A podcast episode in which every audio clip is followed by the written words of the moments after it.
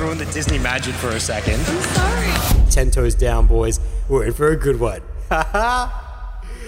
Well said. Hi, my friends, it's Social QNA Live. That's an epically hard to pronounce name. It is. And then dive into your questions around dating. This matcha is fucking good. Social dynamics, relationships. That's like a shot of a dick.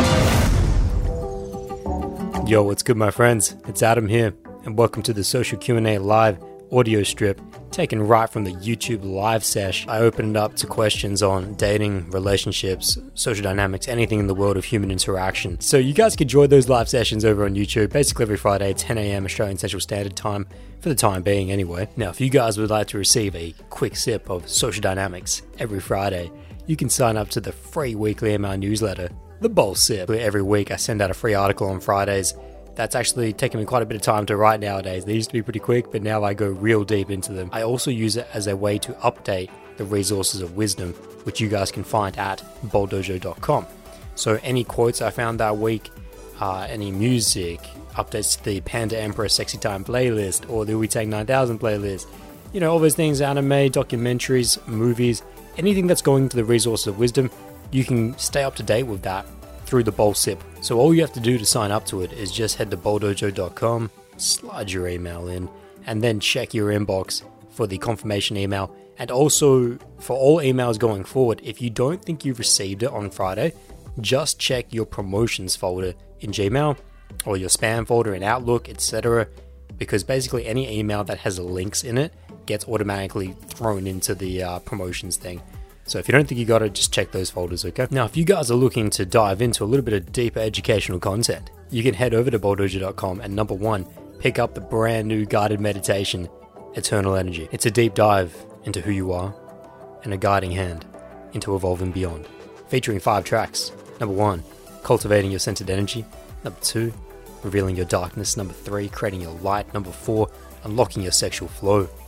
And finally, wrapping things up with the 5th track, One Energy, returning you back to the whole. It took me a solid 2 months to produce that bad boy, and it's an absolute journey. So if you would like to dive into something a lot deeper, go ahead and pick that up at bowldojo.com. Along with that, if you are looking to get your day game sorted, your social dynamics sorted, if you've been walking down the street and you're seeing a beautiful woman, you just don't know what the hell to do with yourself, well then I've got you covered there as well. Adam's Crash Course Kick-Ass Day Game ebook is also available at bowldojo.com. Quick action guide. Most importantly, it is not a sit in your chair at home and read and then go, that sounds theoretically reasonable. You need to actually get out there and apply. That's what it's intended to be used. When I created it, it was meant to be something you go out with, come home with, reference with, in terms of real world action. It just doesn't really make sense until you're actually going out there and meeting people. So that's what it's intended for. You want to use it as your teacher, as your guide, as your kind of pseudo Adam along your journey. Along with that, I highly recommend pairing up a 30-day challenge with it. Anyone who buys the ebook, you just need to check your emails within 24 to 48 hours afterwards. I personally email basically everyone with a little tips for the ebook. And in that email, I recommend you get on a 30-day challenge and pair that with the ebook.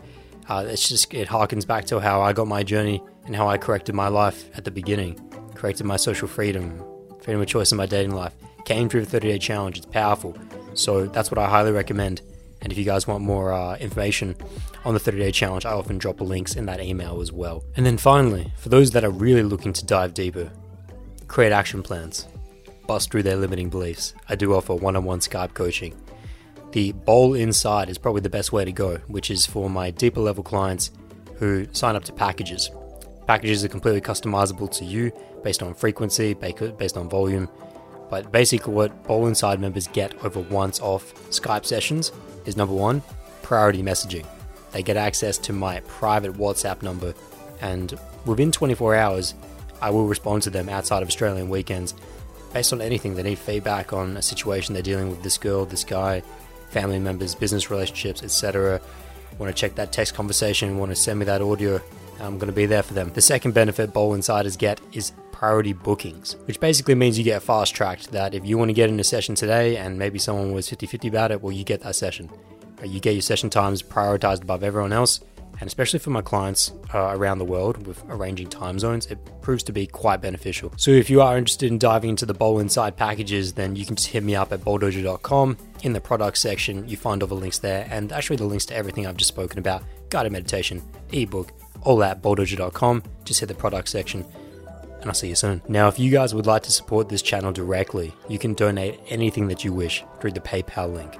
You can do this two ways. Number one, on bowldojo.com, in the Bowl Dojo podcast section, there's actually a donate straight through the website link right in that section there. So you guys can get that. Or you can also just go straight to PayPal, which is paypal.me/ADAMOOI, Adam Ooi, and you can donate anything that you wish.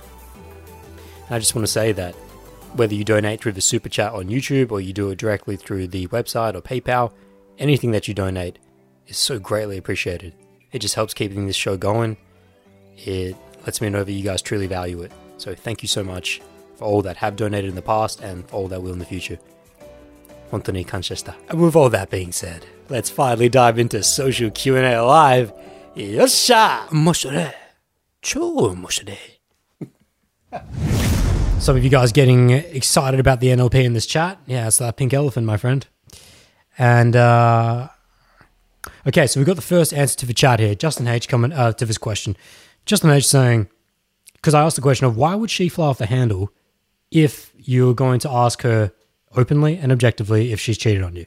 Or not even using the word cheat, just saying, have you been with another guy? That's really key. Justin H comes on the first answer saying, she'd fly off the handle because she could be offended that you'd even ask. But Justin, why would she be offended that you'd even ask? That's what you're missing there. That's what we're trying to get to here. Why would she be offended that you'd even ask? Kaka Dominic comes in saying insecurity because she has. The question makes me nervous because it may have happened. Very good, Dominic. Very good. That's Zenny. That's gold medal Zenny right there. 100,000 Zenny. If you are going to sit down openly and honestly with your woman and say, ask her the question, just have you been with another guy? And just want to talk about this raw and open together. If she did fly off the handle, it is because of exactly as what Dominic has said, an insecurity that she has. And his exact words, the question makes her nervous because, well, Dominic said it may have happened. It would only make her nervous if it has happened. However, there's one level deeper to that that Dominic has not hit. He's taken us the first two levels, or the first level at least.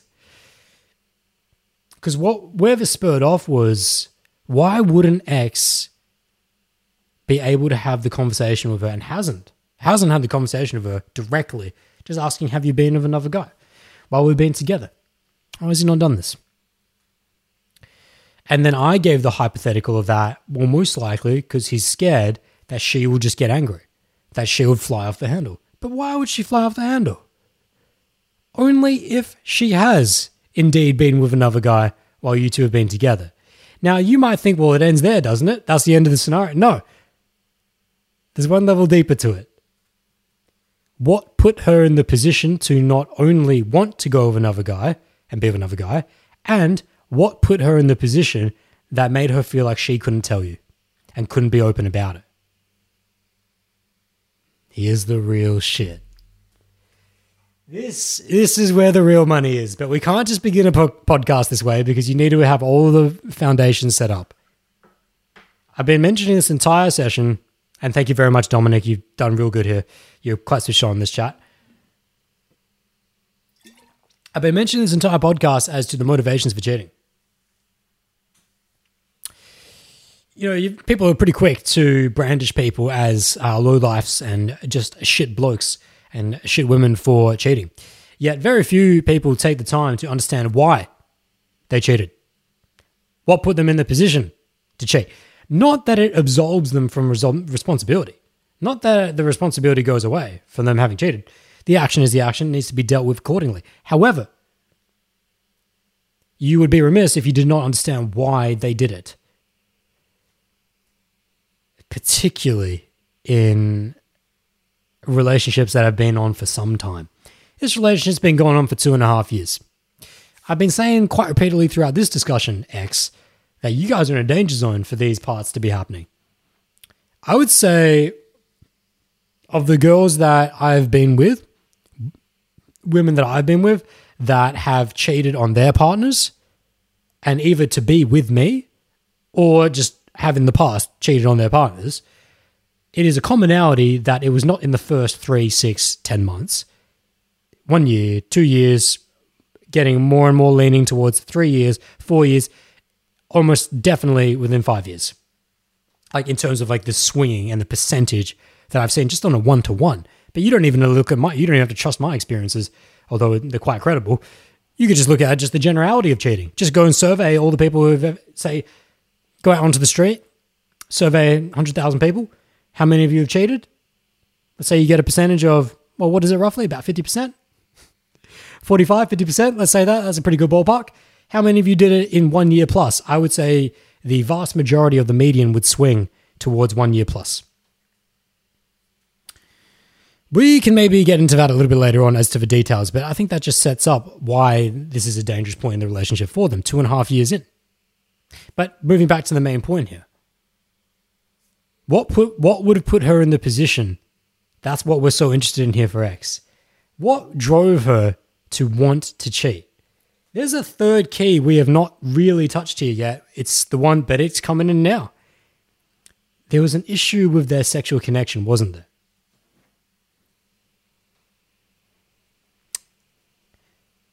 I asked him specifically. He didn't just come out with this. I asked him specifically, how long have you two been exclusive together, and how would you rate the quality of your sex life together? He said, I should increase the frequency of our sex because we don't have sex often. But she loves my sexual power. I'd rate the quality already makes up for the quantity for us. That right there is already a massive red flag. So I don't doubt what the red flag. Are you saying that you don't believe him? No, I believe him. I believe that he does rate that the quality for him makes up the quantity. What I don't have any credibility behind is the word us. He said, I'd rate the quality already makes up for the quantity for us. How do you know that? How do you know that? Have you sat down and talked to her? Hey, how's things going with our sexual life right now? Are you satisfied right now? Pause. I don't even need a hypothetical that, because he then goes on to say, she has voiced that she wants to have sex more often a few times. So he literally contradicted himself in his own paragraph. Like he literally broke himself down. He red flagged himself. When he said, I'd rate the quality already makes up for the quantity of our sex for us, and then goes on directly after that to say, but she has voiced that she wants to have sex more often a few times. So can you see now, X, you're so far off. You're so far off. You're so far off. You are assuming that the quality of the few times that you guys do have sex together, let's say it's, if he's saying it's not very often, I'll be lenient because I don't actually know. I'll give you the benefit of the doubt and say that you're having sex twice a week. It might be less than that though. Like for those of you listening and watching, it might be 4 times a month. It might be, but I wouldn't be too more lenient than saying more than twice a week. And you're saying that, but the quality within those 2 sessions, let's say 2 or 3 sessions a week, is enough for us. You believe that. That's the assumption that you've made. But then you directly then go on to say, but you also know that she's told you that she wants to have sex more often, but you're not doing it. Why do I bring this up? Because this is the third big problem. This needs for sexual fulfillment, which has been peppered throughout the podcast, but now it's getting a real focus. Because now it's becoming a huge problem. We were talking before about what drives a person to cheat. What puts someone in a position to cheat? Very quick to brandish them as throw them down to David Jones' Locker. Just forget about these people. They're just scum. Scum of the earth, people who cheat. If you were Jenna in a 2.5-year relationship, you're in your late 20s. unless you're an attractive woman. I don't know her. I haven't seen her, but I'll take his word for it. She's an attractive woman. You got guys hitting you up. She's attractive enough that other guys are simping around her. Other guys are simping around her. Other guys are trying to get around her, son.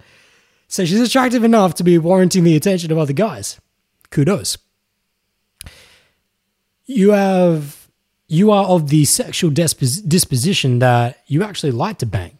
You actually like to express. You actually like to feel the free flow of your sexual energy to the point where you voice to your partner that I want to do this more often. So guys, just please put yourself in her perspective. Imagine that's you. Yet your partner will not do it, will not honor it, currently is not. And then goes furthermore to make the assumption that the amount of sexual interaction you guys are having is enough because of the quality, which directly opposes how you're feeling. Your partner then also gives you the impression and the idea that he's not happy with you expressing the little sexual energy you are allowed to express or feel within you with other people around you, even if you're not acting upon it. He doesn't like that and actively wants you to stop those other points of sexual interest to even enter the space. Not that you were ever going to act upon them, but to even stop them from entering the space, so shutting them down, option A. He's giving you that, and also is not having an opening up and set the space for direct open communication in which that I can voice these feelings. Now, let's say you're in a bar with your girls and your Jenna. It's girls' night out. Let's say an unconsciously competent social dynamic practitioner comes up. Someone who knows what he's fucking doing. All right, it's having a great night. It's been flowing around with everyone, talking to everyone. He knows everyone up in this bar. Not because he knows everyone in the bar, but because he spent the last hour getting to know everyone in the bar. He's on fire. All right, he initiates directly, comes straight up on you in the bar, befriends all of your friends, gets them on side, proves that he's not just attractive of you, but he's attractive in general. Okay, this guy's a bit of a fresh air. It's a bit of fresh air here. I haven't experienced this in a little bit. I'm in this relationship with that guy that we just painted, and I'm not supposed to express my sexual energy, but he's not here right now, is he? So, I mean, it wouldn't be that bad. It wouldn't be that bad if we just talk, right? We could just talk. Is she just going to talk? Are you just going to talk with this new absolute breath of fresh air, sexual energy coming in who knows what he's fucking doing? Are you just going to talk, as in option B, little nice girl? No, you're not. You're going to allow that pent-up sexual energy that has not been allowed to be released, that has been stunted and stifled. You're going to let that flow. Now, it's going to be step by step. You're not just going to literally go have sex with them immediately. You're just going to start to flirt with them a little. Start to open up your body language a little bit. One of your friends might give you a tap on the shoulder though and go, hey, what are you doing? What are you doing with this guy? And she goes, nothing, just having some fun. Just having fun, right? She's like, okay, Jenna. But because you're not with an absolute shrimp, and you wouldn't be doing this with an absolute shrimp or a guy who's in the beginning of his journey, you're with someone who's unconsciously competent. He knows what he's doing. So is he going to pussyfoot around? Is he going to fuck around and fap around and just talk with you in the bar? No, he's going to grab you by the hand because he senses that you're attracted and say, listen, let's go over here. And again, you've been stifled. You're not receiving the sexual attention you want at home. You're not allowed to openly discuss your feelings. And that the very being you trusted to give you all the sexual stimulation doesn't even want you to interact with other points of interest, sexual points of interest, even if you weren't going to do anything with them. And has been embedding the psychological neuro-linguistic seed of other guys. So we're now in the very situation that X didn't want for Jenna and has been telling her not to get into and giving her the ideas, don't get into this with other guys. But he's been using the word don't, thinking that that's going to make a difference. No, he's just been planting the pink elephant. Whether he said don't think about the pink elephant or do think about the pink elephant, he kept mentioning the pink elephant. Now the pink elephant is here. And now the pink elephant is asking her to do something. What's she going to do? She's going to go with him. Not because she's under hypnosis, not because she's in a trance, but because she has been primed to do the very thing. Because she has been primed. If I spend an entire day with you showing you nothing but red, just I'll put you in a room with red objects, red table, red water, red fucking lights, or red animals running around you for a whole day, 24 hours. That's all you see. I bring you back to your regular life. I'll give you a month. I'll just chuck you back in your regular life for a month. And then all of a sudden, I give you a quiz and I throw up at you, I say 100 different cards and I flash them by your head. One of them was red in hearts. The rest were all black. And I only showed them to you to a micro flash of a second. You will remember the red card because your mind was preloaded, pre-seeded to remember red. You were primed for that experience. Regardless of whether I put you in the red room and said, don't think about red or do think about red. Doesn't matter. I put red in front of you. Pink elephant, same thing. Attractive guys, other beings, same thing. You tell your partner, don't go with other guys. Don't think about other guys. Don't get engaged with other guys. You're not allowed to. She's not registering the not allowed to and don't. She's just registering other guys. So when she gets into a prime situation, in which there's an attractive being there with her, she's feeling the flow, she is sexually attracted, predicated on that. And he knows what the fuck he's doing, so he's going to lead it and go, hey, listen, let's just go out to the bar. Let's go. The likelihood of her being able to say, no, I can't do that. I can't do that because I've got a boyfriend. It's very unlikely. How do I know this? Like, because you guys might be thinking, this is all really good theory, Adam. This sounds really good shit. But how do you know this? Because I do this. Because I am a practitioner. Because I've done my 10,000 hours. I've been in the bars. I've been in the clubs. And I've been with women who later on told me that actually I have a partner. I'm like, why didn't you tell me? And she goes, I just wasn't thinking about it. And it's like, what do you mean you weren't thinking about it? It's like, did I ever force you against your will? Did I ever try and push you too fast? She goes, no, you were really good. It's like, it's just that it felt right. It just felt good. I'm like, when you become a practitioner of this and you know how to lead and you get into a raw organic space with another attractive being, the power of human sexuality is far more intense than your logical reasoning of why this is not correct or correct. The neurolinguistics get thrown out the window on a neocortex cognitive level, and what we get down to is your unconscious wiring. What are you primed for? What are you desiring? If you're not getting the successful fulfillment at home, which she's not, if you are getting stifled at home, which she is, now you are presented with an opportunity in which that sexual potential and expression is offered and are releasing. The bird that was in the cage with her clipped wings is now having the door opened and saying, here's your wings back. Who's going to tone that down? Right? It's very difficult. So, but it's not necessarily cheating at that point if he just takes her outside to the bar.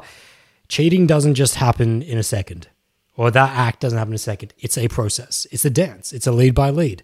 One thing led to the next. It's exactly the same way that, and it's the same psychological framework that would lead to an entire society determining that we are supreme over all others and we need to defeat the world.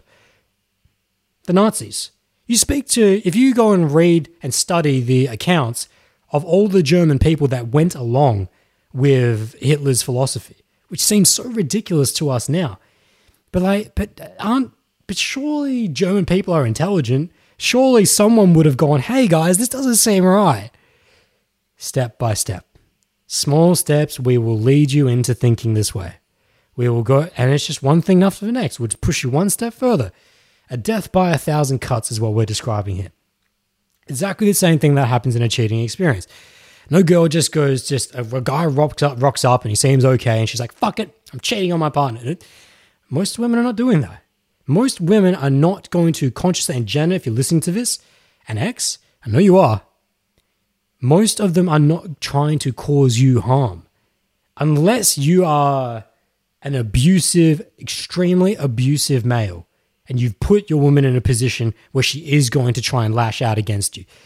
That's not most people though, especially not my followers. In your position, X, she's been bleeding out. She's been bleeding out and looking for a new energy source. She's been looking for a new lifeline. It just so happened that it presented itself. And so if she were to go and sleep with another guy, it wouldn't be because necessarily she's resentful of you to the extent that she wants to hurt you. That's not necessarily the thought process. It could be, I don't know, Jenna, but for the average girl, it's not. For the average girl and woman, it's that I was bleeding out in the situation that I was in. I wasn't allowed to express my sexual energy. I was stifled as hell, and I couldn't trust the partner I was with to accept and be trusting of me. So let me drink. Let me get an injection of blood here, new blood. And that's what she's doing it from the perspective of. Because you tried to motivate, and where's this come back from? Because you tried to motivate from the perspective of pain and fear, punishment, you put her in that position of wanting to do the very thing you don't want her to do. You drop that seed neuro-linguistically, pink elephant, seeing red. She saw red, so she went with red. You put her in that position though, not her. So let's take a pause there, because things got pretty deep, things got pretty raw there. I'll address some of you in the chat, and then we're going to hit trust and acceptance, because now you guys might be thinking, okay, so we know how not to do it now. How do we do it then? Yeah. For sure, we'll get it. By the way, if you guys are enjoying this session, do me a favor and drop a thumbs up on this video down below. It'd be super appreciated. Sure, appreciate it. And also, drop me a comment if you're listening in post, if you're vibing with this on the YouTube. Most appreciated. By the way, guys, I did get demonetized last week for playing Jhene Aiko's song. I got demonetized the moment it went public. But there were a lot of super chats last week, so it made up for it. So thanks. It was worth it, is what I'm saying, for the mansion story. Okay, we got some comments up in here.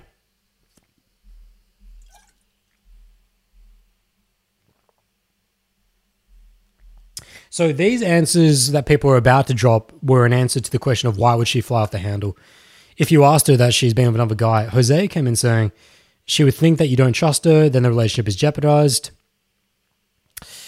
Potentially. Distract on saying she'd go off if you set up that frame earlier in the relationship. We're trying to hold her back and stuff like that, because letting her know on some level that you don't trust her, and now you're saying it straight saying it. Yeah, you, Distract on Jose are on the same thing, distrust. Justin saying maybe because X couldn't handle it if she said yes, and that's why she'd fly off the handle? That doesn't make a lot of sense, Justin. I definitely agree though that, or maybe Justin might be saying maybe X couldn't handle it, asking her if she's been with another guy, because what if she did say yes? That's actually a good point, Justin. I think that's what you mean. My apologies. That's a good point. When Sterno is saying, by commitment, I meant the energy that you are investing in reality, not some sort of agreement with her. Okay.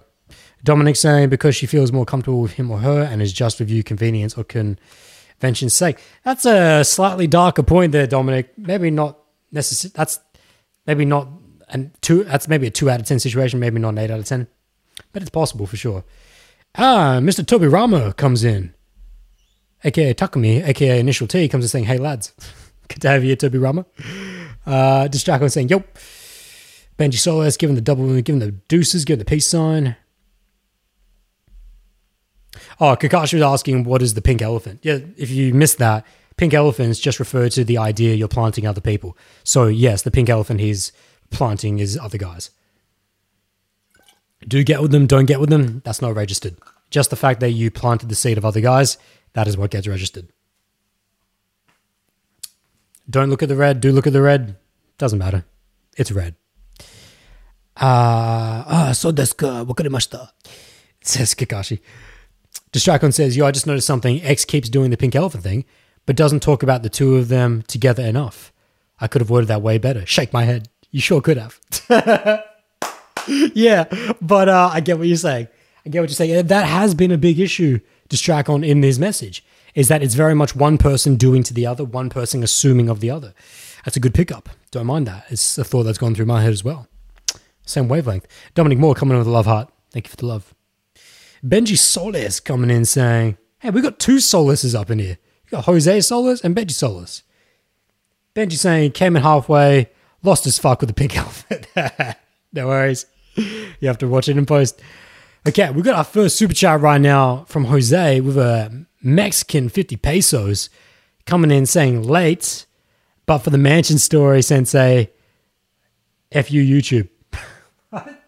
If you YouTube. No worries. So Jose is dropping a super chat for the mansion story, which is possibly one of the most inspirational, epic, cold approach from straight to date to sexual progression to mansion insanity you ever hear. I dropped it in last week's podcast and I haven't got around to cutting it up yet, but I will. So thank you very much for that super chat, Jose. And if you have a question later on when we get to open Q&A, your question gets to go first because you donate to the super chat and I'll give you more time. So just post it later when we get to open Q&A. Don't do it yet. So we've explained very thoroughly how to not go about her flirting with other guys and cheating, potentially having sex with other guys. How should we go about this then? Trust and acceptance. I've been mentioning this a couple of times. Let's not motivate through pain and fear of punishment. Let's motivate through trust and acceptance. What does that mean? What does that mean? I hate it when people say trust. I hate it when people say trust because what does that mean? What do you mean when you say trust? This is exactly what I mean. X, you need to be comfortable with that. If your girl found herself in a position, Jenna found herself in a position in which that she did become extremely sexually attracted to another guy, the conditions were set up right. Maybe she had a few too many vodka ice cruises. And maybe she was on the beach under the stars at the moon on a bonfire and her friends were feeling it. Everyone else was feeling it. Maybe she was maybe there was a drum circle going and she just happened to connect with another really sexually attractive guy and a real stand-up guy as well. Let's take he's a stand-up guy as well. He's not a piece of shit. He's not trying to manipulate her. He's just a good guy. All right. And she's in the fucking vibe of it. He's in the vibe of it. The conditions are preset for it. And let's say you haven't been dropping the neurolinguistic seeds of her getting with other guys. And let's say you have been allowing for trust and acceptance, which is what we're getting into here. We'll get to more in a second. But let's just say that it was a warm night. The water was warm. They found themselves in the water and they just started to kiss. Hey, we're under the moon. There's a drum circle going. There's a huge bonfire. She's a little tipsy. He's a little fucking lit on the presence of the moment. All right. And they just start to kiss. And then one thing led to another. And then all of a sudden, everyone decided that they're just going to go skinny dipping. And now everyone's naked. All right? And then when they're drying off, in a quiet moment, when they're drying off by the bloody trees, that she dropped her towel. And he picked it up for her. And so the connection began. There was no ill harm. There was no ill intent to hurt you. She didn't intentionally go out and set out to dishonor the agreement you two had made to be exclusive. There was just conditions of the night. There was an environment. There was raw animalistic energy going about, which set up a prime condition in which that when one person dropped the towel and there was a moment where they connected eyes together and they'd already kissed a little before and now it just seemed right. Of course we're going to honor the sexual connection between each other. You're a woman. I'm a man. We only get to live this life once. But what I'm trying to focus on here is that it had nothing to do with hurting you. The next morning comes around. She wakes up on the beach next to her friends. She realizes what a tremendous mistake she's made. She feels terrible. She goes, I can't believe I just cheated on the partner of 2.5 years. I didn't even intend to. I still love X. I still love X. I still want to be with X. The plans for the kids, the plans for the investment farm down in Tasmania, still plans, but how could I ever tell him? Well, this is where it comes down to for you, X. Have you set up the space for her in which that she trusts that she will be accepted? That she trusts that there will not be a whip on the end of her confession? That she trusts that you will show her the same love, the same peace, the same joy, the same level of empathy, that you will give her the space and time to fully explain the story, no matter how painful it is, that she trusts that you will give her that space and time to fully allow that fleshed out so that there can be no assumptions made and that there will not be a whip on the end of it in terms of he will not abandon me, he will not label me as a slut whore that should be banished to the badlands of society and is absolute scum, but note that he'll continue to see me as me. And that he'll see my true nature first and foremost, and that he'll understand me. That's what trust means. Fuck the word trust as a generality. Specifically, that is what trust is. And that the final word, acceptance. Can she trust with all of what trust means that you will accept the situation for what it was? What does that mean? Acceptance that nothing can be done to correct this. The situation happened. I can't go and undo having sex with that guy on the beach under the moon.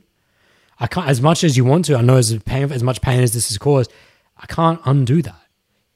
Does she trust that you can accept that fact?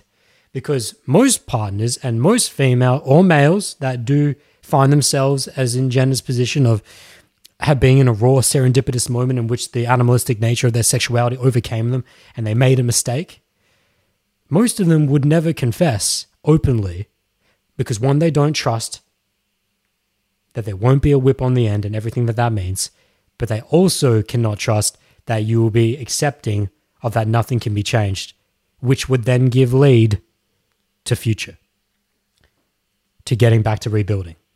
Because if you don't think that you could see, if Jenna doesn't have that trust in you, that she could go make a mistake as having a sexual interaction with another masculine being and be able to come back to you and sit down with you and tell you every single detail about the entire experience, how it happened, how it came to be, what your intent was, and what the situation is now in finality. If she doesn't trust that she can do that, she would never trust in the fact that maybe we could still have a chance together because he would accept it. I just can't trust. Most women would never say that to their guy, not just because they don't think there won't be a whip on the end. Most it starts with that. They're just not going to tell him. Like most guys don't find out they've been cheated on ever, but if they do, it's well in post. It's not the night after. It's months, years later they find out they were cheated on. First and foremost, because the woman was too afraid to tell them in fears of there being a whip psychologically or physically. Most of the time psychologically. Slut, scumlord, ashamed to the badlands of society. Can't trust it. Can't trust that he'll see me as a human being that can make mistakes, flesh. So she'll never be able to be open with you if you can't do that. But then part two, which would stop her from doing that, is that what if he's always going to hold on to it? What if X, what if we found out as a result of this podcast and that you now actually go down and sit down with her and talk about it? Let's say that she does confess that she has been with another guy with. Do you think that she can trust that you can accept that that was an event at one moment in time and that that doesn't necessarily determine how your next moment will be together? Your relationship together is not so cement. It's not so static. It's like people can evolve. People can change as a result of their mistakes and learn and grow into something much better and stronger. In my opinion, the mistake is not necessarily, hang on, I need to get these words right. This is a bit of a word tie.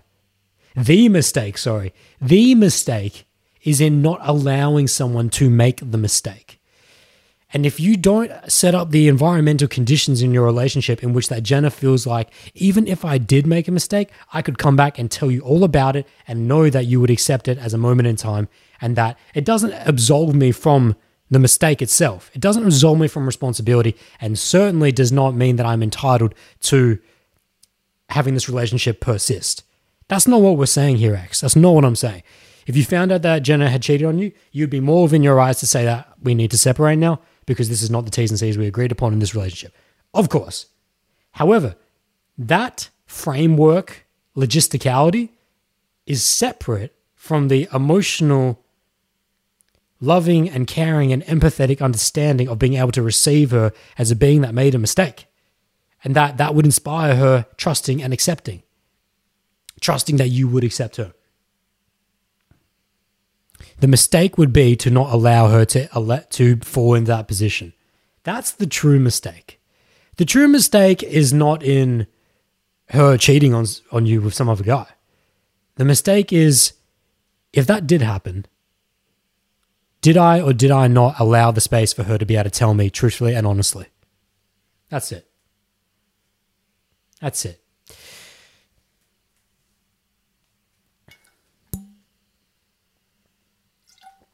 Her going and sleeping with another guy should never be an issue. It should never be an issue if you guys have established the foundations of trust and acceptance together. Because of the foundational principle we started this podcast with. Which was what, my friends? which is what? I don't own you and you don't own me. You were never mine to keep and I was never yours to keep. We came together on a journey in which that I was riding this river in my own boat, you were riding your boat in your own river. But then we came together and we decided we'd ride together. Never forsaking our own boats though. Always knowing that my journey will always be my journey, your journey will always be yours.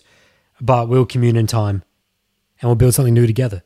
You have your vessel, I have my vessel, I bring a piece, you bring a piece. We form something new. But we know that which piece was mine, which piece was yours. And so that if the T's and C's of our relationship ever did break down, we would be able to separate knowing that I never owned you, you never owned me. I never lost my power to walk on my own. You never lost your power to walk on your own. But we all make mistakes and we all find ourselves in the best of scenarios, just falling prey, falling victim to our own sexuality and evolutionary hardwired biology. It's why the advent of divorce and cheating is so prevalent in our society. Your biology is much stronger than your psychology and your linguistics of what has appeared in the last, however old the English language is. Not very old compared to our evolutionary development. Your raw sexuality is far more powerful. And all you have to do is be a practitioner of social dynamics and you'll find this out very quickly. But we all make mistakes. And so forgiveness is endowed to all. We don't forget though, which allows us to deal out the necessary action required.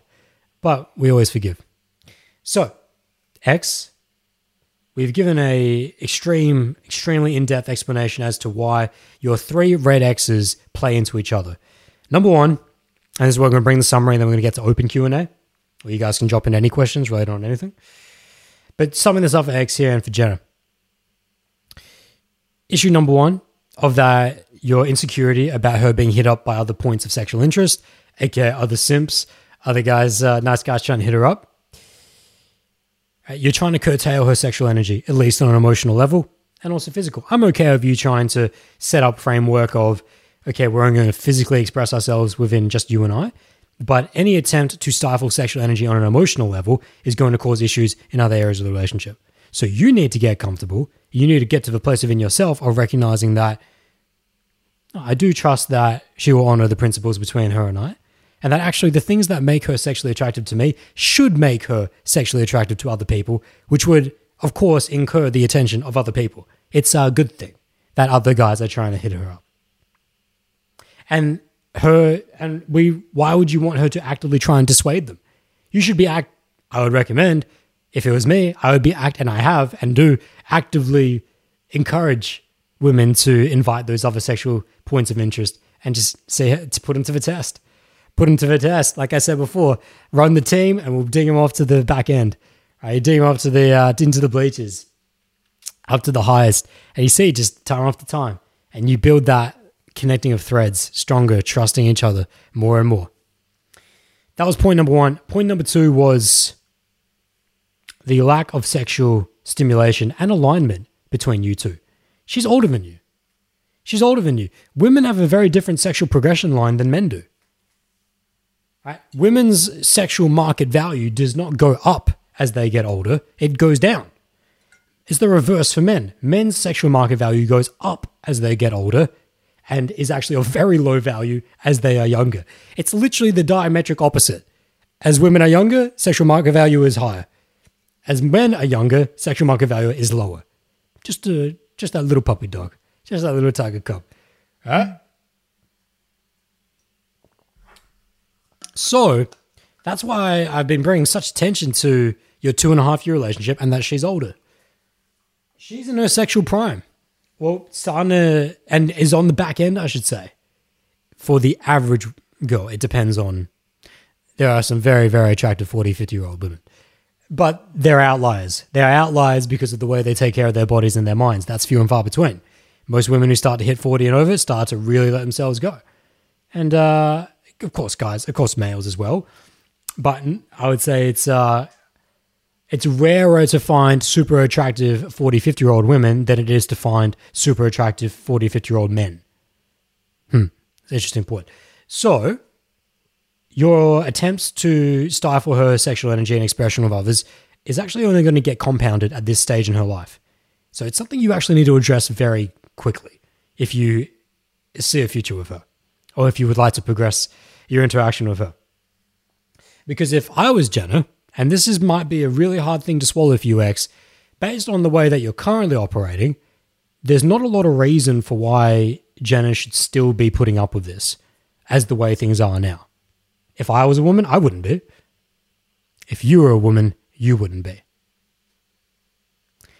That might be really hard to hear, and I hope it is. That should sting, but with a smile. Sting with a smile. You know what you need to do. If she requires more sexual stimulation, you need to provide that. If you aren't willing to provide that, set her free. It is much better to set the bird free and give her her wings back than to keep her in a cage clipped. She's going to get free at some point, whether it's because she breaks the cage down or someone else breaks in for her.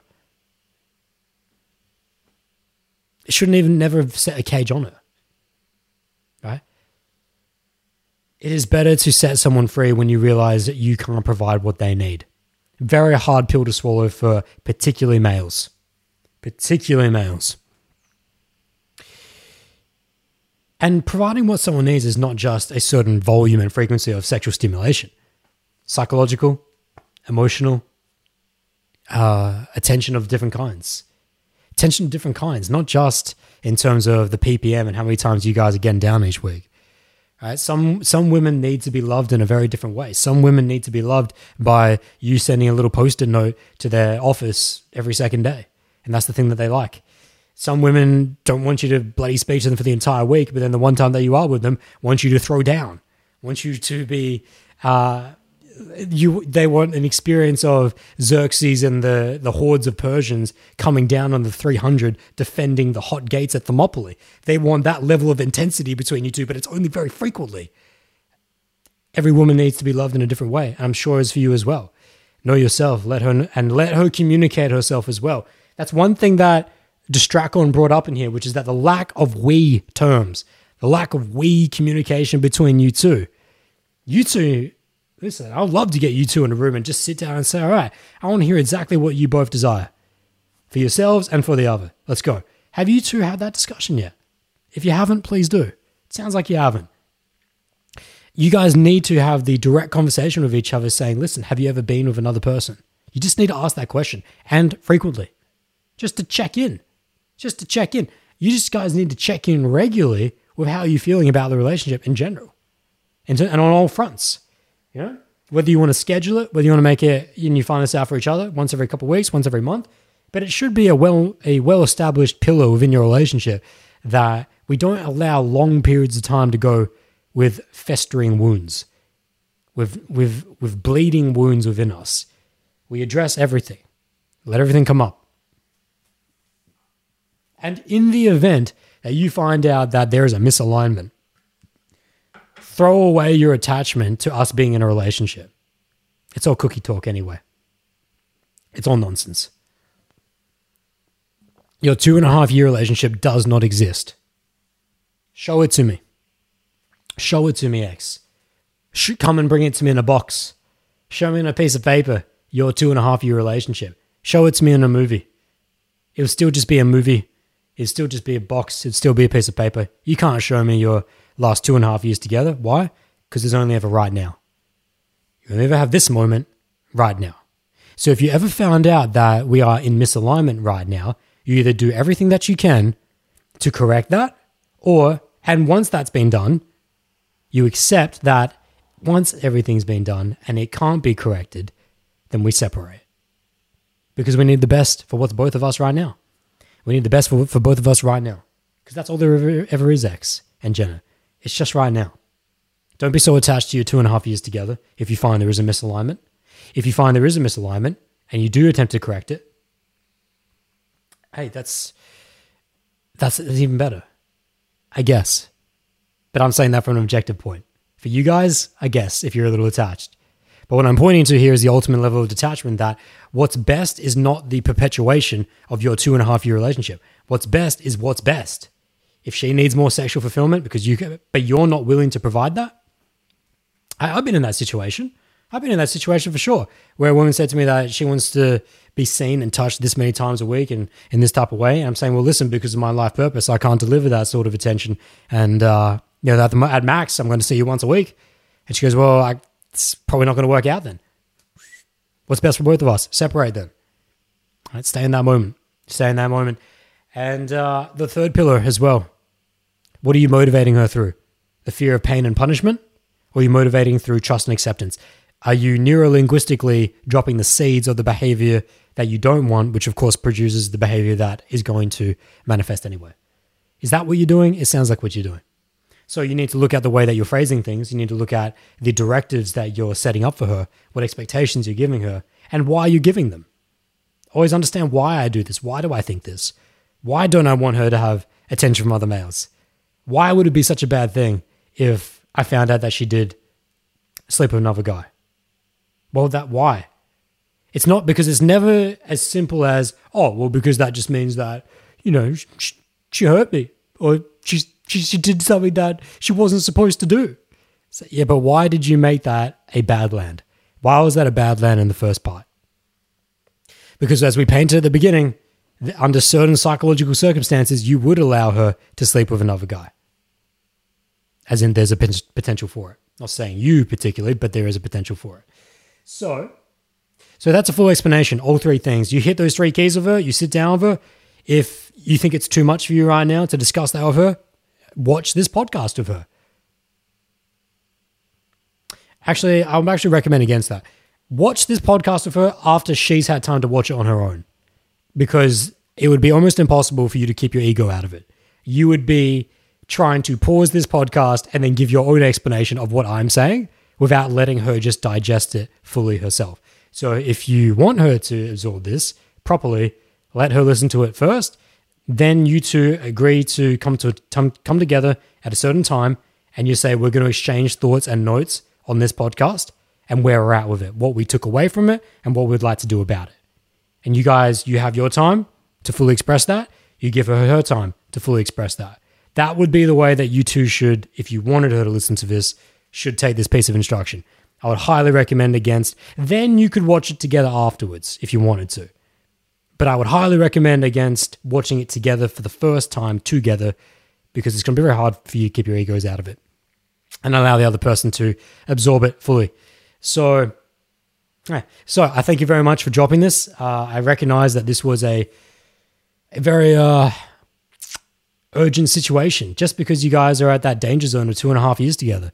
These, like I said, threads. If one thread starts to come undone at this stage in a relationship, many threads start to come undone. And all of a sudden you find yourself in a situation where 3 weeks later, 4 weeks later, you're in tears because you found out she was with another guy, or maybe you ended up being with another girl. And you hadn't taken the time to set up the environment for trust and acceptance and do away with motivating from pain and punishment. Do it now. So I thank you, X, for send that message, and now it's time for open Q&A. So, my friends, hang on. If you're enjoying this content, drop a thumbs up down below on the video. Help support, be most appreciated. And now's the time for open Q&A. Whereas if you guys have got questions now on anything, social dynamics related, anything in the world of human interaction, go ahead and drop it in the chat box down below. We had a super chat from Jose, which was actually a super chat honoring last week's Mansion Story podcast. Well, the part of the podcast is about the Mansion Story. However, because it is a super chat, Jose, if you're still here in the live chat, your question will go first, because super chat helps support the channel. I'm so grateful for it. 50 Mexican pesos. So, Jose, if you're typing a question or whatever, or you might, even if you're still here, just let me know. I'll come to it when you drop it. Otherwise, you guys can start dropping questions now. And there was a lot of other questions at the beginning of the chat. If you think I skipped over your question, just copy and paste it, because there's a lot of talk in this chat. And I think you guys, for your live engagement as well, you guys were pretty switched on in this live chat. It's been good shit. So let me get to this. Let's do it. What have you guys been saying up in this chat? So Kakash had come in saying, Benji, I can tell you to think about the... Oh, he's explaining the pink elephant. Because you didn't understand. The pick alpha, that's all right. Winstoner says, then be happy for a great experience, but it's over between the two of you, of course. Why would you work with that instead of starting something? Don't know what you're talking about there. Just try to think something wrong with me because I just imagine the words pink elephant instead of an actual one. Yeah, something is wrong with you there. Okay, so Jose is coming saying, I do have a situation. As of now, I'm in the 30-day challenge with COVID. I have a topic. Okay, Jose, just type it out for me. I'm going to try and answer some other questions, but when you do drop yours, I'll get straight to it.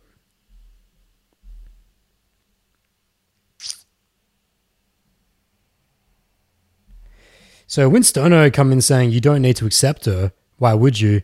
That's just doing a disservice to yourself. It's a really dark and unserving mindset, and I'd highly recommend against that. Everyone deserves acceptance and forgiveness regardless. And that's how you move forward in life. Otherwise, you always hold resentment towards them. So you got a lot of work to do there. That's a very dark mindset. Kakash then comes in saying, does sexual market... Okay, here we go. Here we go. Good question. Kakash should come in saying, does sexual market value change linearly or exponentially? Sorry, I'm a math/STEM nerd. That's an interesting question, Kakashi. So what he's talking about was earlier on, I said how the sexual market value of women goes in diametric opposite to men, as in over time. As in women start off with very high value, but then as they get older over time, it goes down. Men start off with very low value over time at the beginning, but then over time goes up. He's asking if it changes linear or exponentially. What's interesting is that the independent factor, Mr. Science, the independent factor here, or maybe I should say the dependent factor actually, is you can actually think about it two different ways there. You could make an argument for both. The core factor is what are they doing within their lives? Because sexual market value is not predetermined on age. There are many extremely low-level people at 40 or 50. There are a lot of extremely unattractive 40, 50-year-old men. A lot of extremely unattractive 40, 50-year-old women. It's what have they done with their lives. As to whether it's linear or exponential, that really just determines what they've done with their lives. Right? Your growth can be exponential based on what you're doing. Right? What actions are you taking? What mindsets are you donning? What people are you surrounding yourself with? Et cetera, et cetera. But I think what's more important to answer your question there, Kakashi, is that it's neither. As in growth is not guaranteed, or sexual market value increase is not guaranteed based on your age. It's just that if you are doing the things that would lead to it, to an increase, for men, happens over time, in an upward trajectory, for women, goes downwards over time. Except for the outliers. Of course, there are absolute outliers that women who are actually get more attractive as they get older. Those are few and far between though. Few and far between. But if women that maintain their mind and body and spirit over time, they're actually more attractive. Some of the most attractive women I've been with are not within that 18 to 23-year-old, as magazines and society would have you believe. Some of the most attractive women I've been with have been north of 35 plus.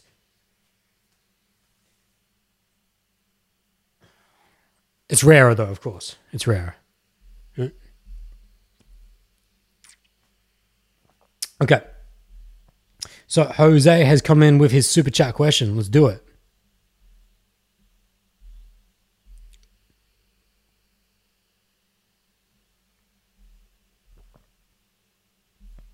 Actually, just before I do say that, a couple of you have come in the chat saying, T was saying bell curves, Kakashi, Y is value and X is age. Maybe, I think you're missing something there. Yeah, it's not, hang on, no, age is not, it's not just age, not just age, there's something else playing there. Benjamin Morton's over there, oh, Benjamin Butted, good to have you, Ben, saying big true. Yeah, boy, good to have you. Distracon saying he got that ego, FR, my sexual power in my mind, like, boys, sit the fuck down. Distracon, that doesn't even make lingual sense. That's not even English. You're going to do better with constructing your sentences, son. I didn't understand a word of that. Okay, so let's get to... Oh, Justin H. then came in saying, dang, Adam, that was freaking fire. I've adapted the we only have right now mindset to my personal life. but I have trouble applying it to a relationship. It's something I need to work on. Thank you. So does that mean you're in a relationship right now, Justin? And if you are, good. Even better. Because if you're so attached that you can't see that your relationship is only now, that's going to cause you a lot of pain. Cause you a lot of pain, as it does to many others, if it hasn't already. Okay, so Benji Solis has another question on cold approach. However, Jose is coming with his super chat question, so we'll get that right now. Let's fucking do it. So, where does it begin, though? Okay, so Jose dropped a 50 Mexican pesos, which I'm extremely appreciative for. Thank you very much, Jose. Saying he's in a 30-day challenge situation right now with COVID. And he's currently in Mexico. His question. I have asked in the past on opening girls that you don't like 100%. Well, I basically walked around for like 4 hours in the main city downtown. No girls that I liked around. So I'm in the point of lowering my standards and just opening for the sake of learning. But I feel that doing that is incongruent to myself. Any comments? He then goes on to say, by the way, tomorrow I'm moving to another city with much higher flow of people, so I expect to have a better situation. I did share a lot of love with strangers, though. I got in deep conversations with several people. Good shit. Well, first off, let's just own the fact that Jose is out there taking action when most people are too afraid to, just in general. And then also with COVID on top of it. Well done, Jose. Excellent. Now, to your actual question of there being a lack of extremely attractive women for you to learn about. Pause that. So to your question, Jose, when you say, well, where's the actual question? You feel incongruent. Yeah. So the question Jose is essentially asking is, do I approach less people, but make sure they're, in quotes, the right people, the people he's most attracted to, but he's going to be, what's he going to be leaving on the table? Volume of experience versus getting tremendous volume of experience, but at the same time feeling like he's not really being true to himself. He's not really that attracted to this girl. So what this comes down to, and the pin that decides which way you go here, Jose, is why are you doing this? Why are you doing the 30-day challenge? Are you doing the 30-day challenge so that you can meet your diamond in the sky, run off into the sunset, investment farm down in Tasmania? You're looking for your absolute dime piece. Is that why you're doing a 30-day challenge? If you are, then maybe it does make sense to go with less volume, extremely selective. Are you doing the 30-day challenge because you're doing what it's intended for, which is to learn about yourself in relation to others, which is to develop your social skill set, which is to recognize that you have flaws and holes in your social dynamics, that you are not unconsciously competent, and that you need to get to a place of unconscious competence. Minimum conscious competence. What does that mean, guys? Open, qualification, investment, close. You can do these things with absolute efficacy in basically any environment. And you don't necessarily have to, like, what it means is that you know what you're doing and you're good at it. And that you can do that in a coffee shop, in an airport, in a bar, in a club, on the street, in the tiles, fucking at the zoo. Wherever you're at, you know what to do. You can handle an interaction between you and the opposite sex. And you can do it well. If you're not there yet, and you're doing a 30-day challenge, then I don't see where you get the chops to be so selective. And I say this to guys on when boot camps were running heavy before the COVID situation, before when I could still travel and when I was still doing day game boot camps. I say this to guys just before we begin, after the initial pre-brief, when we sit down in a cafe and we're just about to go start chopping it up, start meeting people. And I say to him very, very gently as we're walking to go teach him how to stop someone. I say, by the way, what type of people are we looking to meet today? What standard? And he goes, and almost all of my bootcamp clients at first will say, hey, it's anyone. I'm just here to learn. Just here to learn. I'm here with anyone. I'm like, good. In my mind, I'm like, let's put that to the test. Easy to say that. Easy to say that when you're not in it. Hard to practice that when you're feeling it. No, it's anxiety. When your absolute 10 actually does walk by. When a mildly attractive woman walks by. When maybe a not so attractive woman walks by. How are you going to stay true to that principle? Will you? Put it to the test. If you say you're here to learn, then this is my criteria, Jose, for all my bootcamp clients, is what I say to them. You are to approach anyone who is generally speaking attractive, right? That inspires some level of interest within you. We're not looking for your dime piece. We're not looking for the woman of your, the mother of your children. That's not the intent for this. If it is your intent, do something else, because you will not survive a 30-day challenge and you will not produce the intended results of a 30-day challenge if you're only going to go out and meet women that you deem to be super attractive. That's not the intent of the challenge, especially in the day. Even in a city like New York, London, or Melbourne, which I've coached in all three, you're still not going to get that heavy of a flow. Like, you'd have to go to some serious event of absolute biddies to get that type of flow in which that every single woman is, on your scale, 7 and above. Right? That's not everyday walking conditions on the street. In a club's different, and on a night is different. But we're talking about the day here. We're talking about 30-day challenge on the day. So get your intent straight. Your intent will then map to your micro actions. If my intent is to learn about myself in relation to others and to develop conscious core competence in social skill set, which is the intent for 30-day challenges at the core, at least. You might have your own little other things as well. Then anyone who is of general interest, whether she's just kind of attractive, but just a little something interesting about her. Are you so competent in opening, qualifying, investing, and closing that you're so damn sure that you would be able to do that almost flawlessly, effortlessly? Meh. If you were, I don't think you'd be doing the challenge. Huh? Yeah, so that's a good question, Jose, because a lot of guys go out there and they'll walk up and down for 4 hours and they meet 2 people. And they go, but there wasn't any attractive girls out there. No, there weren't any attractive girls by your standards. But what standard did you set? Was it a standard that was set that mapped to learning, or a standard that was set that mapped to you finding a woman you're going to have children with? All right, let's be honest here.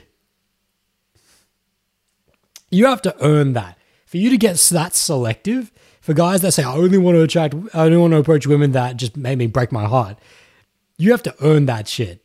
And then what's funny is that when you do earn that shit, you don't even think that way, because you learn the value in interacting with everyone. Not just attractive with her, attractive with everyone. No transformation into Super Saiyan was always Super Saiyan. You know? You need to get some hyperbolic time chamber mindset in here, okay? Let's not Senzu be in this shit. Okay, so that was, thank you for the question though, Jose.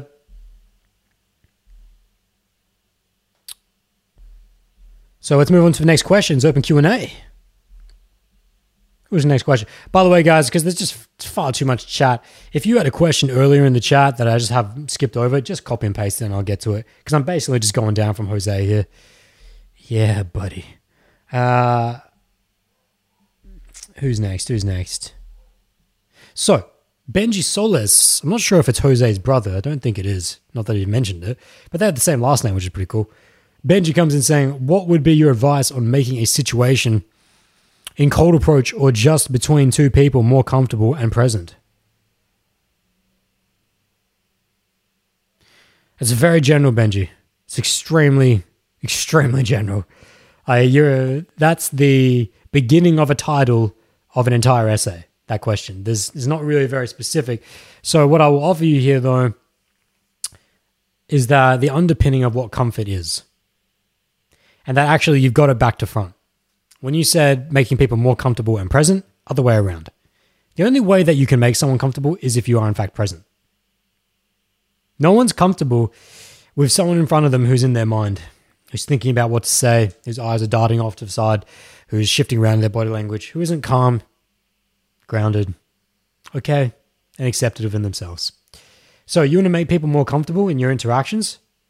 You need to become present. Then your mind goes to, well, how do I become more present? Breathe. Take conscious breath in between your sentences, in between everything you're about to say. Before you're about to respond to someone, breathe first. It's one of the biggest keys that I notice with my clients that helps them to improve their level of presence and ability to attract and comfort. Take a breath before you respond. Like, it's just a rule. until it becomes so natural that this is what you do anyway. There you go. Moving on to the next question. Mr. Toby Rama had come in saying, interesting, I was wrong about the bell curves. It's not just age that determines value. Yeah, good. Good that you can see that too. There's several factors that play into it. Dominic said, who's selling Tokyo 2021 tickets? Talking about the Olympics, bro? Because I'm not. I don't even think they should be planning the Olympics for 2021. The way the world situation is going on right now, and I'm so grateful that we're not in lockdown right now in South Australia, because I'm supposed to be, well, we were supposed to be, but I don't think we're going to be traveling overseas for many, many years. I think they're honeydicking people with, because if you just look at their psychological patterning of the pattern of what happens, the lockdown mechanism that countries are choosing to use, we'll never, with the current paradigm of the way the world leaders are handling the COVID situation, we will never get to travel to other countries freely. Again, not with the current paradigm. Because with the current paradigm, we are set into perpetual lockdowns, in which that outbreak appears, shut down society, upheave society, cause tremendous displacement of all people, to cull the cases, then get down the cases to single daily digits in which it's controllable, give out financial handouts, which our future children will bear the burden of that debt and completely decimate their society, but we won't worry about that now. We'll give out the money now, just so people can survive now because we had to shut them down. Then, as time goes by over many, many months, we get these cases, eradicate these cases, down to, well, it's basically none, slowly reopen society, you know, slowly let people have their freedom back to go back out, go to gym, go to restaurants. And then after many, many months, when we feel like we're safe, no COVID for many months, just like here in South Australia, we'll let people back in. 3,500 people from overseas, repatriates, let them back in. From India, let them back in. We're good, right?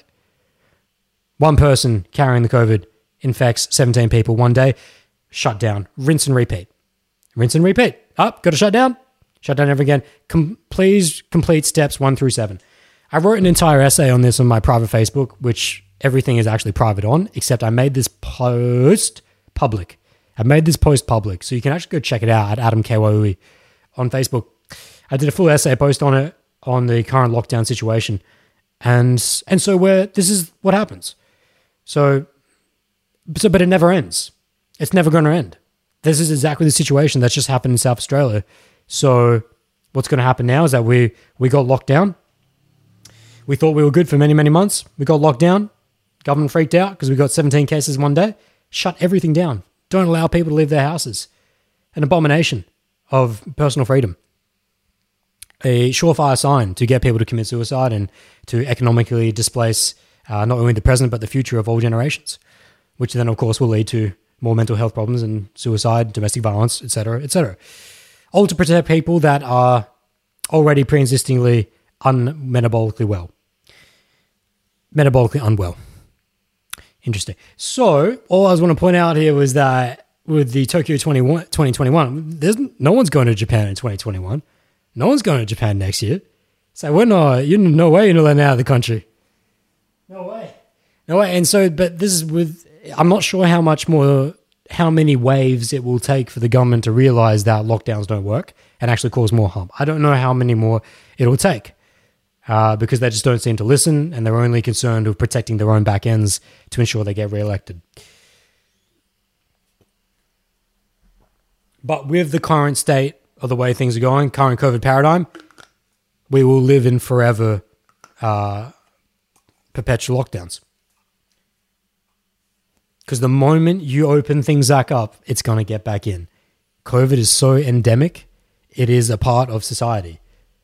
If you don't learn to live with it, that's the only other option, which is the option I advocate for at this point, 100%. So let's move on beyond that.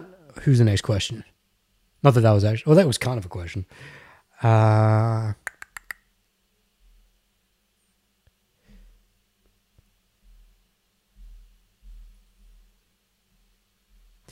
Justin H comes in saying, not in a relationship now, but this social Q&A made me reflect on some of my mindsets in previous relationship that I need to work on for my next relationship. Good man, Justin. Good man. Appreciate it. I haven't seen you in a live chat in a long time, but it's good that you're still working on mistakes from the past, as in like you don't forget them. You make sure that, yeah, I fucked up then. And it's not to say I don't want you living in perpetual bereavement. You need to let go for sure. But there are times when I think about my previous relationships and go, yeah, don't forget about that, Adam. Like, don't forget about that mistake, especially if it rears its head in the present.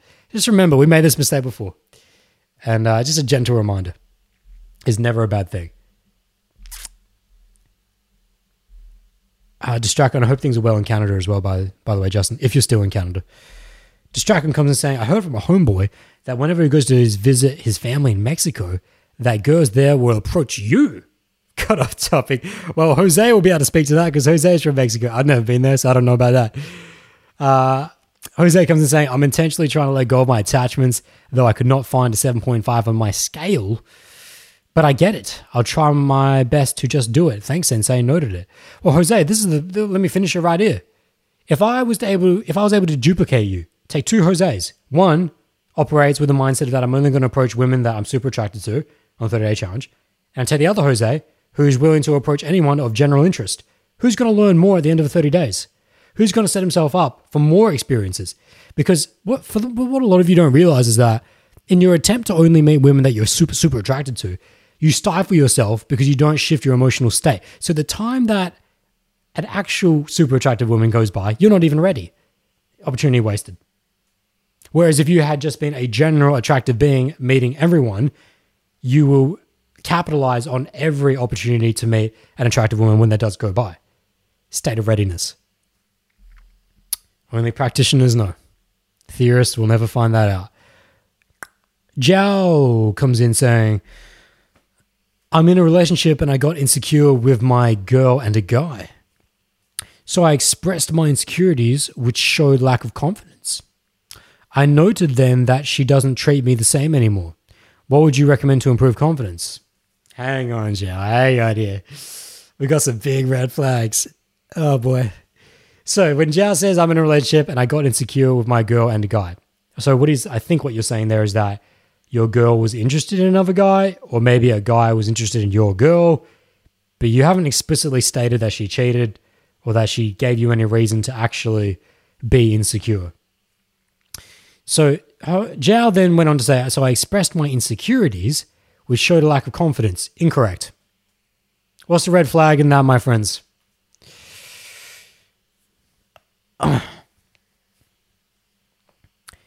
He then went on to say, I noted that since then, she doesn't treat me the same anymore.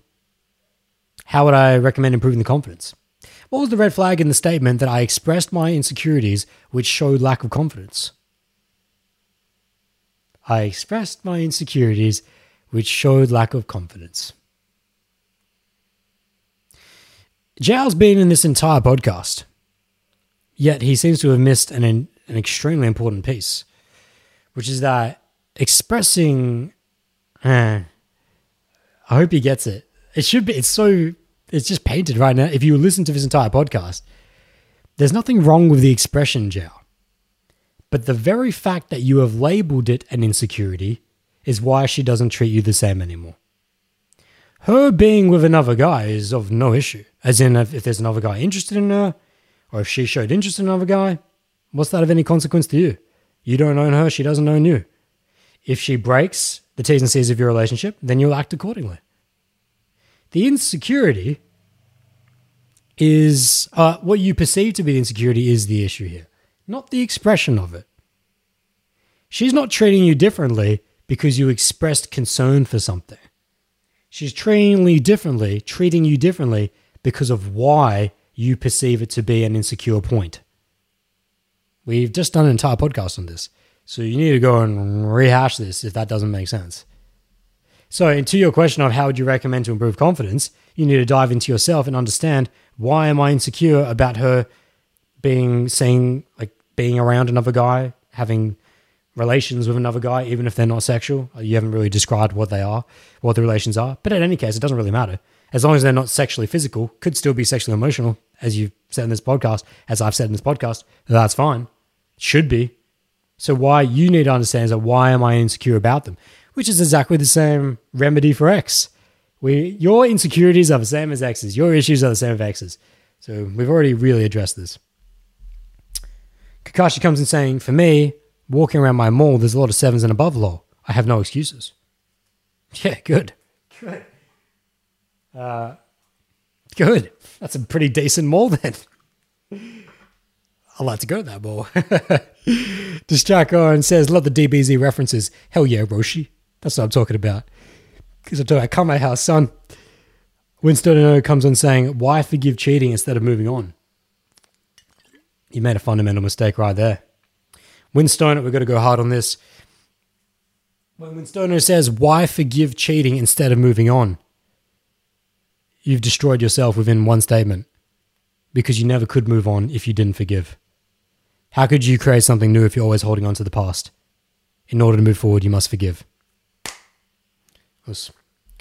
Now, again, like I said, forgiving is not forgetting. The forgetting part is to rectify the actions accordingly. But to have forgiveness for someone is the foundations of humanity. And that there is no future, and there is no peace, there is no love, there is no joy, and there is no ending the cycle of revenge and hate without forgiveness.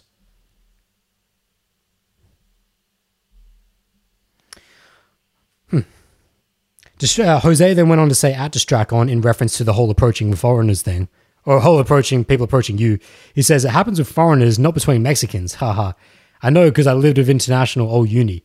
They didn't need to do a thing. Girls would just wander around and come, as you say. That's interesting. That's interesting. Dominic comes in saying, no, it's madness, but true. Winston says nothing's going to appease the government's thirst for lockdown. Yeah. Jin Muzik comes in saying, do you think the vaccine will help the issues? Thank you for bringing up that, Jin. Absolutely not, because this is not an issue of vaccine. In my essay that I wrote and put on public and Facebook was that the counterpoint to everything, all the points that I made in that essay of why our situation is so perpetual and eternal and why lockdowns are so futile, I was very thorough. I gave the counterpoint. The counterpoint is that no. Keep the lockdowns because the vaccine, man, when the vaccine comes, it will be all good. We'll be all good. But all you have to look at, Jin, is that the general influenza, we already have a vaccine for that. And it only targets the most common strains and isn't 100% effective. No one's alive. I was talking to family members about this before. No one is alive from when general influenza first wreaked havoc on the world. That generation is long gone. Yet we persist today without lockdowns in fear of general influenza. We have a vaccine, yet we don't completely upheave the foundations of reality because someone dies from influenza, which happens regularly, which people get regularly.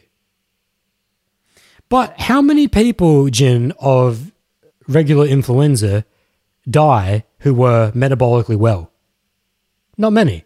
Most people who get general influenza, who are metabolically well, kick it in about a week or two without a vaccine. I've never been vaccinated for influenza. My dad's a doctor. My dad's a GP. He actively recommends against it because it's futile, because there are so many different strains of it at this point that it's very unlikely that the shot you get for influenza is going to counteract the one that you actually get infected with. That's moving on to a different point. The point of vaccines will save us. No, vaccines will not save us because COVID is not what kills people.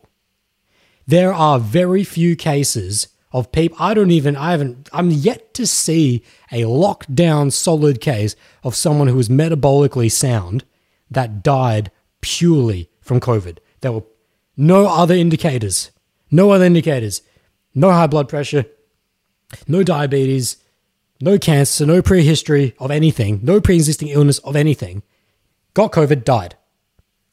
I haven't seen that, and I'm willing to be proved wrong. Please send it to me. Please send me the case if I'm wrong. And I'll happily reassess my opinion, 100%.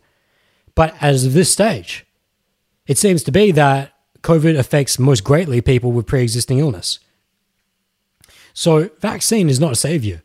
Metabolic strength is. Metabolic wellness is the savior, which is why when you shut people out of gyms and the very activities outdoors, fresh air, sunlight, being in social connection with people, which has been proven scientifically, psychologically studied to the nth degree.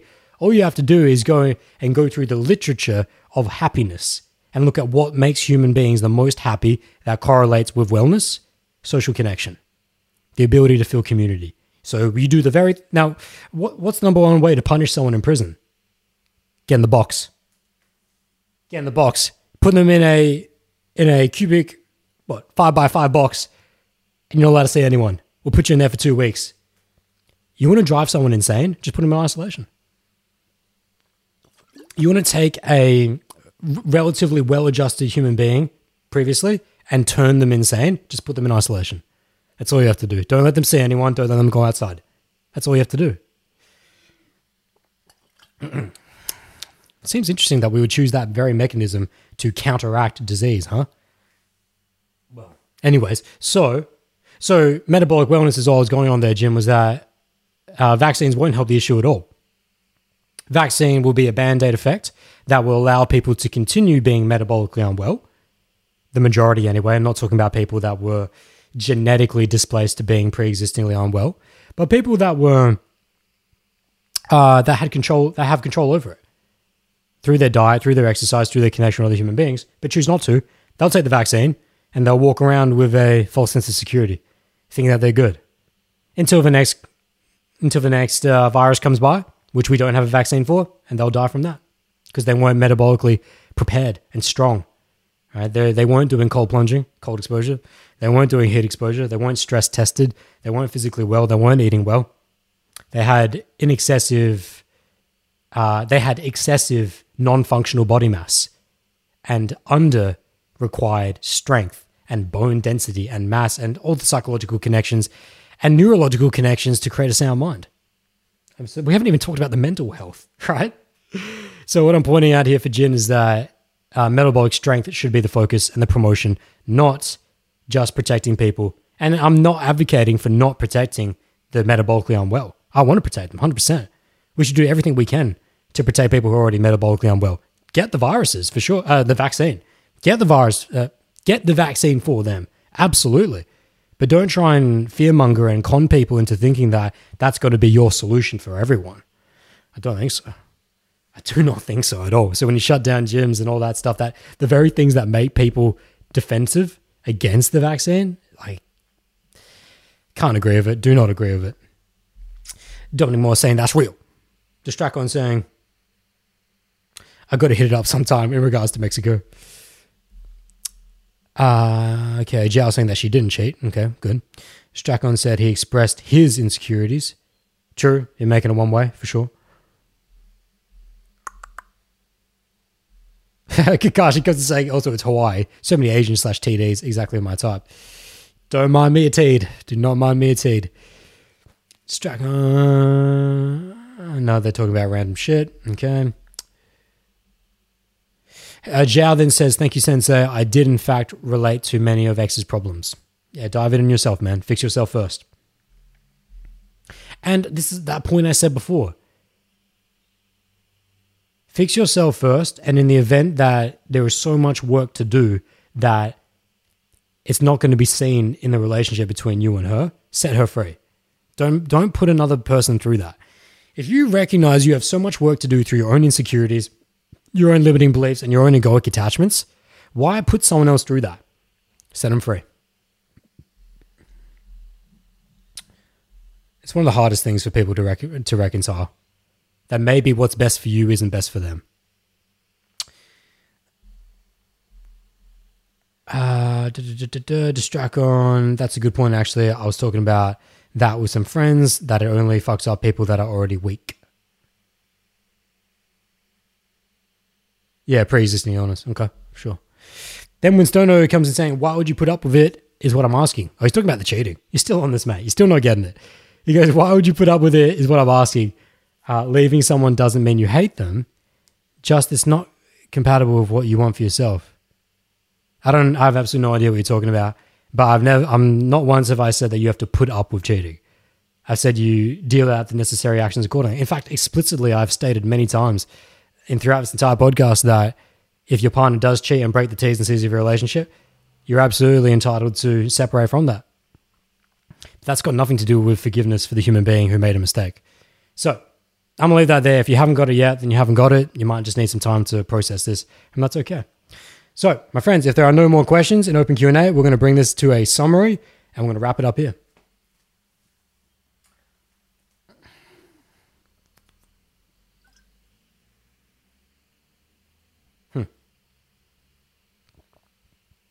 We talked about what to do if she's flirting or potentially cheating.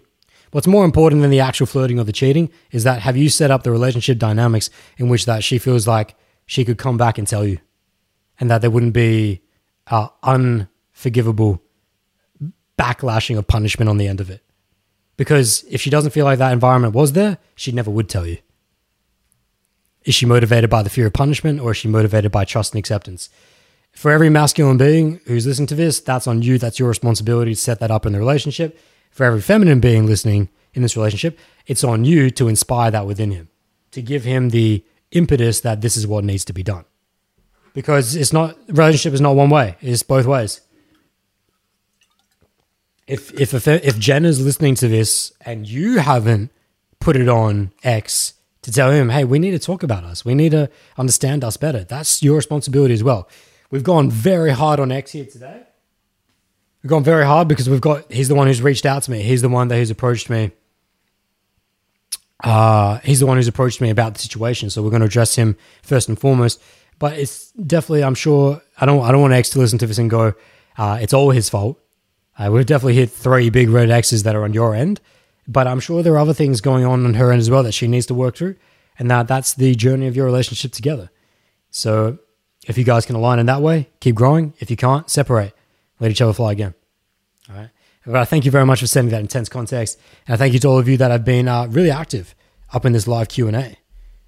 So we're coming up on the season finale very soon. I think it's episode 60 is the season finale. So we've got a couple more to go. And we'll take a little break after that. But we've got a couple more sessions. We'll be back next Monday. And of course, just before you guys run out here, if you could drop a thumbs up on the video, that'd be most appreciated. Help support the session and the channel. And if you listen to this on the podcast in post, just drop me a comment with any questions in post, and I'll be happy to answer them as well. And yeah, I'm wishing you guys the absolute best. Jose comes in saying, finally, with Flex, saying, thanks for the sessions, Sensei. Thanks for the sesh, Sensei. Missed being part of the live interaction. Now, good to have you, Jose, and great that you're out there taking action. That's what it's about. That's what gets real respect. People who actually do, not just talk about doing. So we'll wrap it up here. Wishing you guys the absolute best in your lives. Much peace and much joy. Ja. Thank you very much, my friends, for diving into this episode of Social Q&A Live. Hope you enjoyed it. Hope you had a great time. And just before you run off, don't forget, that guided meditation, Eternal Energy, has now been released, now available at bowldojo.com. Dive into who you are and evolve beyond. You can also pick up the ebook, book one-on-one Skype coaching, all at bowldojo.com. Donate anything you wish through the PayPal links or the Bowl Dojo podcast donation link. All of that's tremendously appreciated. And I'd also love your feedback on this session. Whether you want to, actually, I would most appreciate your feedback on the actual YouTube videos itself. If you go into YouTube, drop your comments there. That's probably the best way. It really just helps support the channel. And I always, I actually source the next episodes of Social Q&A from the previous episodes of Q&A. I often just look at the comments and often find really good ideas for topics there. So if you got a suggestion for a future Social Q&A that we can kick things off with, just head over to the YouTube channel at The Bowl and drop it down there. Get engaged, subscribe to the channel, support what's going on here, and that would be tremendously appreciated. With that being said, I wish you all the absolute best in your lives. Much peace and much joy.